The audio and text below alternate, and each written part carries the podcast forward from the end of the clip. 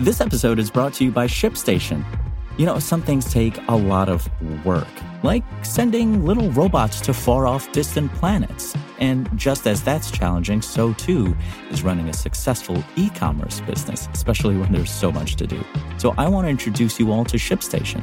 Now, I love using ShipStation because of its easy to use dashboard, which makes managing orders and printing labels a breeze and super smooth. Oh, and the customer service is just out of this world. It's exactly what you need to help grow your business. Sign up for your free 60-day trial at shipstation.com slash technews. That's shipstation.com slash technews. Mayor Adams cancels the next round of city budget cuts, but will slash migrant spending. It's Thursday, February 22nd, and this is your New York Daily News. Thursday's forecast calls for light rain in New York City with a high near 43 and a low near 40. Before today's top story, an NYPD sergeant was ordered to undergo retraining after a department review found that about 40 street stops conducted by his team were not properly documented, the Daily News has learned. The personnel move ordered by Chief of Patrol John Chell comes as the NYPD prepares its officers to document thousands more encounters under terms of the City Council's controversial How Many Stops Act. The 40 stops in question were conducted over several weeks by a group of officers working under Sergeant Edmundo Rivera in the 49th Precinct, police sources said. The precinct covers a big swath of the northeastern part of the Bronx.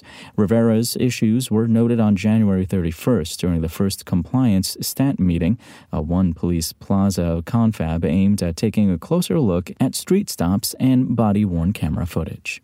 The City Council moved Wednesday to join a lawsuit that seeks to force Mayor Adams to implement a set of laws designed to make it easier for low income New Yorkers to access the city's rental assistance program. The Manhattan Supreme Court lawsuit was first filed last week by four New Yorkers at risk of homelessness who'd become eligible for the voucher program, CityFHEPS, if the mayor allowed the laws to take effect.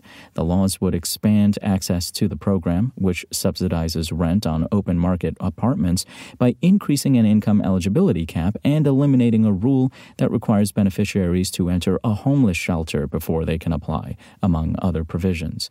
The council, which passed the laws last summer and then overrode the mayor's vetoes of them, filed a motion Wednesday morning to become a plaintiff in the suit alongside the four CityFHEPS applicants. The motion, which needs to be approved by a judge, argues that by not implementing the CityFHEPS reforms, the mayor is not just depriving more New Yorkers of rental vouchers, but also violating the city charter. Find these stories and more right now at nydailynews.com. Mayor Adams called off a plan Wednesday to cut all city agency budgets by 5% this spring, but also announced he's going to slash nearly $600 million in projected spending on housing and services for newly arrived migrants. Under a plan first rolled out by City Hall in fall 2023, all agencies were supposed to face 5% budget reductions in April, on top of two previous rounds of 5% cuts in November and January, in order to offset costs associated with caring for the migrants. But in a statement Wednesday afternoon, the mayor said he's canceling the April cuts thanks to better than expected city tax revenues in 2023, as well as a 20% reduction in projected migrant crisis spending he ordered last year. The improved revenues previously prompted Adams to call off some of the January cuts too, including for the NYPD. Still, Adams said Wednesday the city is not yet out of the woods as hundreds of mostly Latin American migrants continue to arrive every week. We still need Albany and Washington, D.C. to play their roles in providing New Yorkers with additional support, he said in his statement.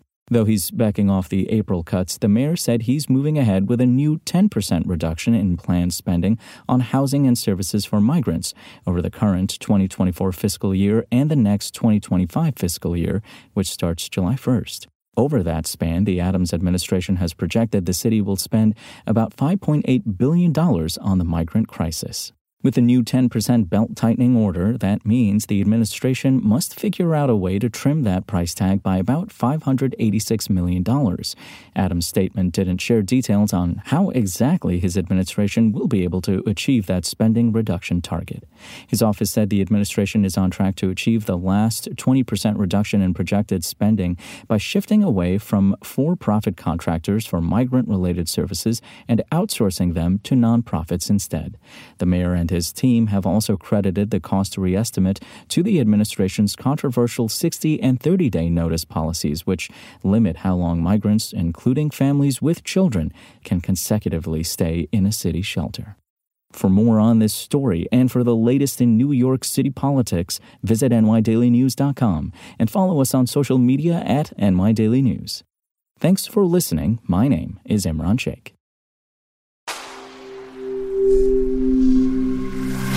SpokenLayer.